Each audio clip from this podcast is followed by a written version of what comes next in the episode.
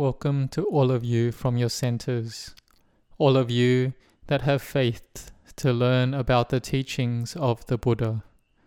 The last week we learned about Venerable Mahapantaka and Venerable Chula Pantaka. We learned that Chula Pantaka had very dull wisdom, that he couldn't even remember short teachings of the Buddha. But because of his parami, the spiritual accumulations that he had built up, he entered the net of compassion of the Buddha. And the Buddha taught him by getting him to keep rubbing a clean white cloth. While he was doing this and repeating Raja Haranang Raja Harati, this cloth is dirty.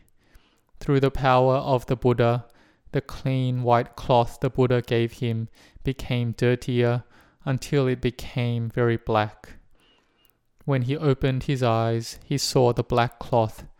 Dispassion arose, and he thought, This cloth was clean and pure, but when it was rubbed by me, it changed to be like this.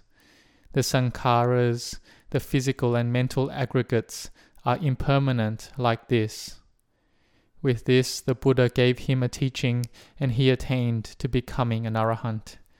That morning, the Buddha received a meal invitation at Dr. Jiwaka's house, but the Buddha would not receive the food given by Dr. Jiwaka because the Buddha told him that there was still one monk in Veluwana monastery who hadn't come yet.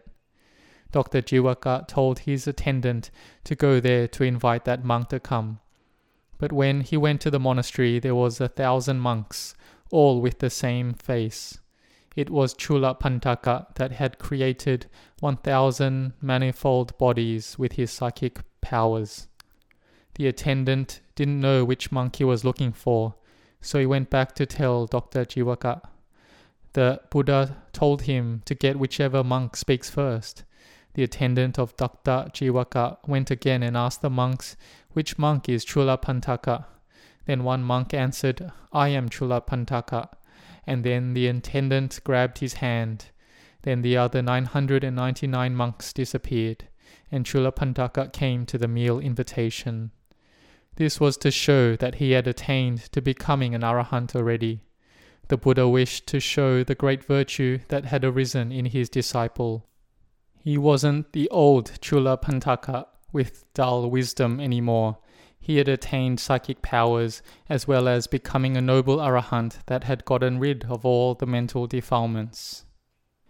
In this story, you can also see that the subject of karma is difficult to comprehend because in Chula Pantaka's past life, there was one monk who was learning Dhamma and memorizing, but he had dull wisdom, and Chula Pantaka laughed and teased him and this made that monk stop putting effort into learning the Dhamma, and this resulted in karma which followed Chula Pantaka.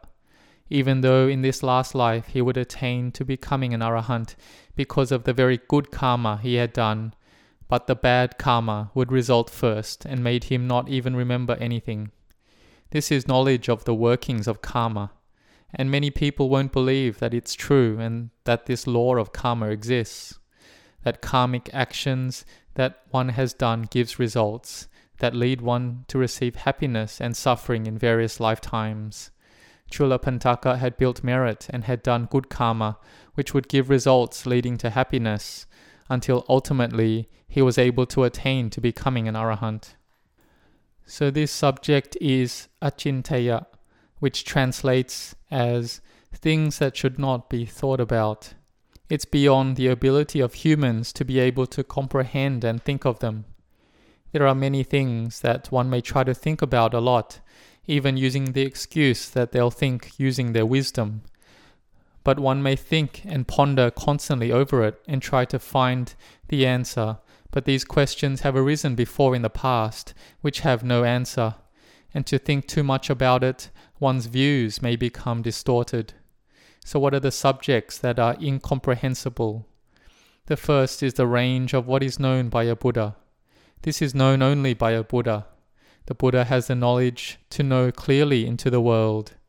Though we humans have wisdom, but this wisdom is tiny in regards to this world.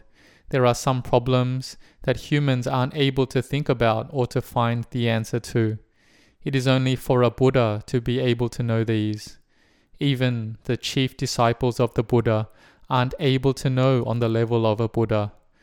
There was once on a rainy day that Venerable Sariputta, the right hand chief disciple, was wishing to enter Samadhi to count the number of raindrops that fell. The Buddha said to Venerable Sariputta that this is not to be known by a disciple, it is only a Buddha that can do this. So, this is one example. This is to show that the development of wisdom and knowledge depends on the spiritual accumulations of the individual. The Buddha is the highest level, where even the chief disciples aren't able to know on this level. The normal noble disciples of the Buddha have wisdom and knowing lower than the chief disciples. It goes down like this. So no one can know on the range of knowledge of the Buddhas. One can't think to that level, and to do so may make one become mad. The second subject is jhana, the mental absorptions. This also refers to the ones who have jhana. They can do more than normal people, even those that have knowledge in this world. So we shouldn't think, for example, how come they can do it like that? Why is it more special than what ordinary humans can do? But in regards to jhanas, if they are still on the mundane or worldly level, or even if they are considered very impressive, such as Devadatta that could do special things that could make King Ajastru gain faith in him, it is still a mundane jhana. So we have to be careful not to get deluded in special or amazing things that are still on the mundane or worldly level, as they can still degrade. So this is referring to jhana and psychic powers. But if one may be able to use them to give benefit to others, such as through making the minds of others reduce their conceit and making them open to accepting Dhamma teachings. There was one child who came to Wat Nong Papong who took a bottle of water to Venerable Ajahn Chah to get it blessed by him. He placed the bottle down, and Ajahn Chah was just talking about this and that, on and on, and eventually the child asked for permission to leave. Ajahn Chah told him to take the bottle of water back with him. He felt that Ajahn Chah didn't even touch his bottle of water to bless it. He felt disappointed and he was having unwholesome thoughts. He decided he didn't want the water, so he went to pour it out. He had no more faith in it, so didn't want it anymore. But when he tried to pour it, the water wouldn't come out. However, he tried, the water couldn't be poured out. So he had to go back to ask for forgiveness from Ajahn Chah. This could happen from the power of the high samadhi of Ajahn Chah that was able to lower people's ego and stubbornness so that he could teach them the Dhamma. But he didn't do this often, and only to some people. He also didn't boast about himself that he had the different knowledges and abilities. Sometimes I would think whether Ajahn Chah knew the mind of others, whether he knew if that monk had samadhi or what level and attainments their practice was at.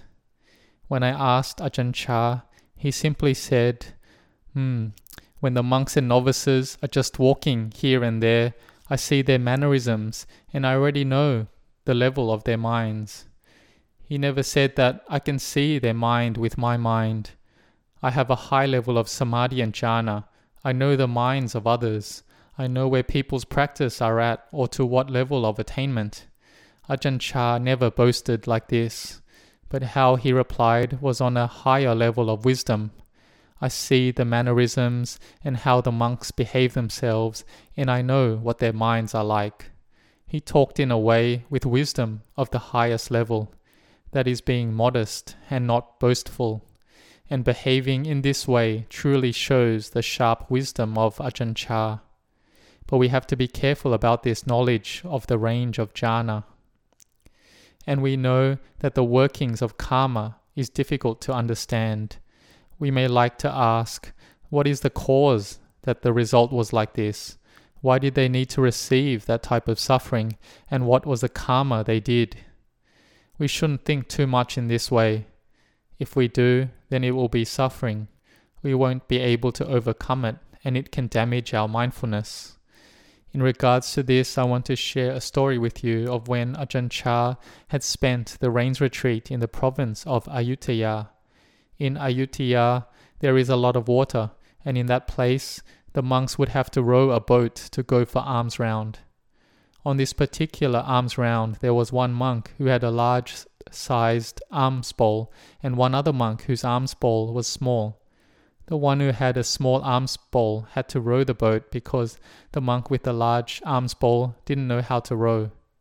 And the monk with the small bowl would get less food on alms. The other monk with the big bowl got a lot of food, but did not have to expend any energy rowing.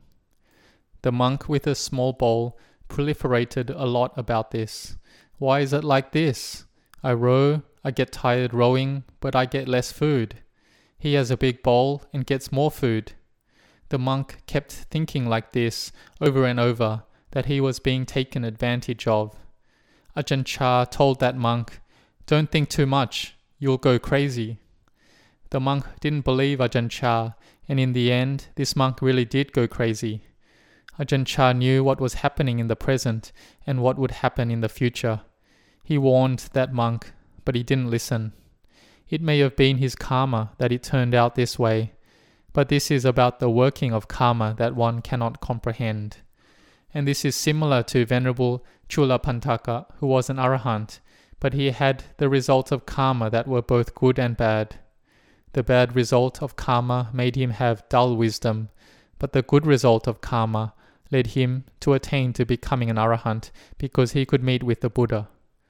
And for us, it's not a sure thing in this long cycle of samsara, the continuous cycle of birth and death, we may have met a Buddha, we may have given alms to him, we may have built merit and parami with a Buddha.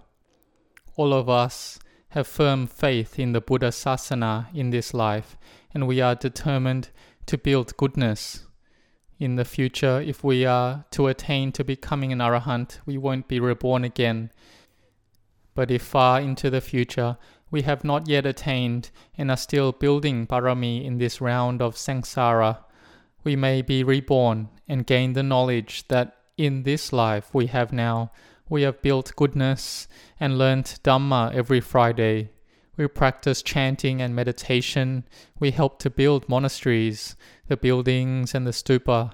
We may have ordained in the Buddha Sasana we have chanted pujas with sincerity and joy, recollecting the virtues of the Buddha with a mind full of true faith.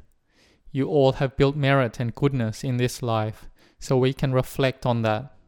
So in this present life, we believe in the law of karma, and so we determined to do the most good karma that we're able to, and we are determined to give up all the bad karma to the best of our ability and we train our mind to develop samadhi the most we can in this life.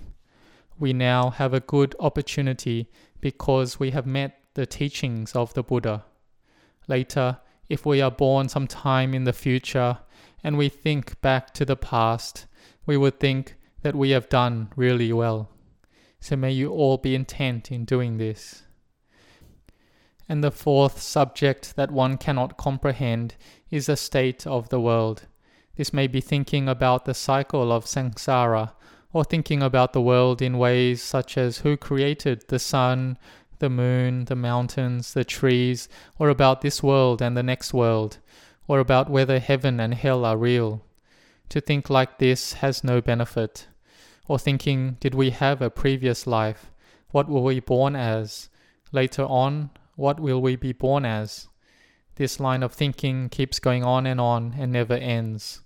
The knowledge of the Buddha saw that the cycle of samsara that has passed has no end, that there was an original mind that had no mental defilements, but we won't be able to comprehend it. Thoughts like when did the original mind arise and when did the mental defilements arise, we can't know them we can reflect that in this present life there have been things that we have forgotten, such as like the code for our safe or forgetting one's keys.